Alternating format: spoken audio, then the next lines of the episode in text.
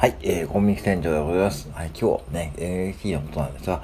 まあ今日はね、ちょっと NFT からちょっと離れて、仮想通貨ブログの方をね、ちょっと話させていただきます。うん。あの、要は NFT 買うためには、えー、仮想通貨が必要なんで、まあそこで仮想通貨口座100ってですね、そこでまあブログを書いて、アフィリエイトリンクで稼ぐと。いうことで、僕もね、2万円くらいね、稼げたんですよね。もしかしたらスタンドヘムの中で、もしかしたら、えー、僕の、えー、リンクを踏んで、くん、かい、口座開設してくれ、いたか、いた、いたかも、えー、いる方かも、いるかもしれないんで、うん、本当にありがとうございます。うん。いや、ほんと2万円はね、大きいんですね。で、今は単価が8000円ですからね。うん、それが一番魅力で、みんな始めてるし、実際稼いでる人いるんだけども、うん。で、今、コインチェックがね、また新しいキャンペーンを始め始めて、うん、あの、コインチェックっていうのはね、仮想通貨の取引所の一つですね。うん、まあですね、そこが始めたんで、始める、明日からね、うん、始めるんで、またね、これまたね、書く人がね、爆増すると思うんですが、ちょっとね、僕はそこで感じていることがね、まあ結論から言うと、もうみんな同じなんですよ。あの、書いてることが。うん、どういうことかっていうと、あの、もう、みんなね、もうパターン、パターンとしては、えー、講座解説の方法とかね、そういうことを書いて、まあ、要はその、まず提携するための条件として、講座解説の方法とかね、書かない、書いた方がいい、書かないと通りにくいとかね、そういうふうに提携できないんで、まずそこを通るのはね、しょうがないんだけども、そっから先の展開としてですね、が見えないんですよね。うん。まあだから具体的に言ったから自分の使用感とかね、もっと載せてもいいと思うし、僕もそうですよ。僕もそこまでできないんで、今ちょっとね、そこを書いているところなんですけども、うん。まあやっぱいろんなこう NFT とか触ってきてて、一番使いにくいのがね、コインチェックなんですよね。うん、僕にとっては。これね、そう。コインチェックで稼いだんだけども、実はね、一番使いにくいのはコインチェックなんです。僕にとっては。うん。これなぜかというとね、画面の操作がね、ほんとしにくいんですよね。他の仮想通貨上、口座上に比べて。うん。で、コインチェックで積み立てたとかもしてますけども、なんかね、操作の仕方がね、本当に未だにこうわかんなくてですね、実際積み立て金額のね、確認の仕方すら、今わかんないんですよね。うん、積み立てしてる金額はわかるんだけども、それが今どういう状況なのかっていうのを確認するところでね、今手が止まったってですね、そういうことはね、多分他の講座解説上はね、いっぺんに見るんですね、トップ画面で。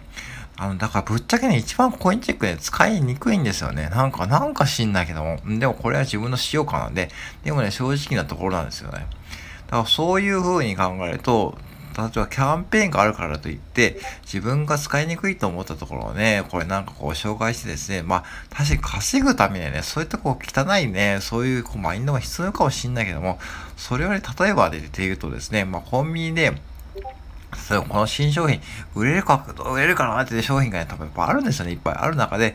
一生懸命声掛けして、これ売れないんじゃないかと思ってですね、一生懸命現場で売るのと一緒な感じですよ。うん。実際に売れないのがね、いっぱい多いんで、そういう気持ちは本当にすごくわかる。うん。もちろんね、あの、開発する側はね、もうそういうふうにマーケットとかね、調査してやるんだけども、実際にじゃあそれをね、お店に置いたところでね、100%ヒットするわけじゃないんですよ。それと同じ感覚に僕はちょっと感じていてですね。だからみんながみんなこう、講座解説とかね、こういろんなこうね、自分で工夫して書いてるんだけども、うん、もちろんそれは最低限必要だけども、多分これから先に仮想通貨ブログで差別化していくのはね、多分ね、これでこう自分のこう使用感を正直に読者に伝えることだと思います。うん、特にね、NFT とか触ってきた人はね、もう分かってると思うんで、そこをね、記事に及ばせて書くと多分ですね、あの、本当にこう、本当の意味で読者さんに分かってもらうと思うし、もうぶっちゃけね、もう講座解説のね、方法なんていうのはね、もうね、公式に飛ばせばいいんですよ。公式のリンクを貼っておいて、多分公式が一番ね、ぶっちゃけやっぱ分かりやすいんですね。うん。だから逆に公式は何を見てるかというと、ちゃんとこの人は講座解説の方法を理解してからブログを書いているなってことを理解、それを確認したいんで、そういうふうに定型の、えー、要は条件に設けているだけで、ぶっちゃけ僕もね、もう書いてけども、すごく時間が、ものすごく時間かかる。うん。画像をね、作らなきゃいけないし、多分一記事ね、3、4時間とかかかる、もっとかかることもあるし、うん。だからそこを乗り越えて、えー、1件ね、8000とか1万円の高単価の承認を得るんですけども、うん、だから承認を得るのもね、確かにハードルが高いんだけども、それを乗り越えていった方はね、ぜひね、もう僕も含めてこれ僕自分に言ってますけども、そう、あのー、ぜひね、自分の使用感正直に言った方がいいです。で、ちなみに一番使いやすいのはね、現時点でビットフライヤーですね。あの、松本人志さんが宣伝やってるビットフライヤー。あそこはもう使用感抜群ですね。僕にとってはもうすごくスピーディーだし、なんかこう、トップ画面で全てね、確認できます。で、まあ次に今 GMO コインってですね、これ手数料がね、多分他の口座開設に比べてですね、手数料一番これ安く抑えられそうなんで、今そこをね、ちょっと使い始めようとしてですね、そこの口座開設記事をね、今作ってるところでもあるし、そう。だからそういうふうにこう自分でこう勉強しながらやっていてですね、自分でもう使用感を言っていくブログってそういうもんだと思うんですよね。やっぱ個人のメディアなんで、まあ個人のお店だと思うんで、そういう意味で考えるとですね、もうそろそろね、もうなんかもうみんな同じなんで、もうね、そこからの差別化するにはですね、そういったこう作戦とか、ね、戦略を練っていかないとですね、おそらくもう発生しにくいと思います。で逆にこうね、あの、うーんと、例えばですね、今、やり方としてもう一つ、もう一つあるのは、あ例えば仮想通貨の口座開設を書きました。そこに有名人のインフルエンサーの方がやっている NFT のプロジェクトをですね、紹介しながらですね、口座開設に結びつけるというのがね、今そこで爆発的にですね、伸びている方がいるんで、うん、そういったこう作戦もあります。うん。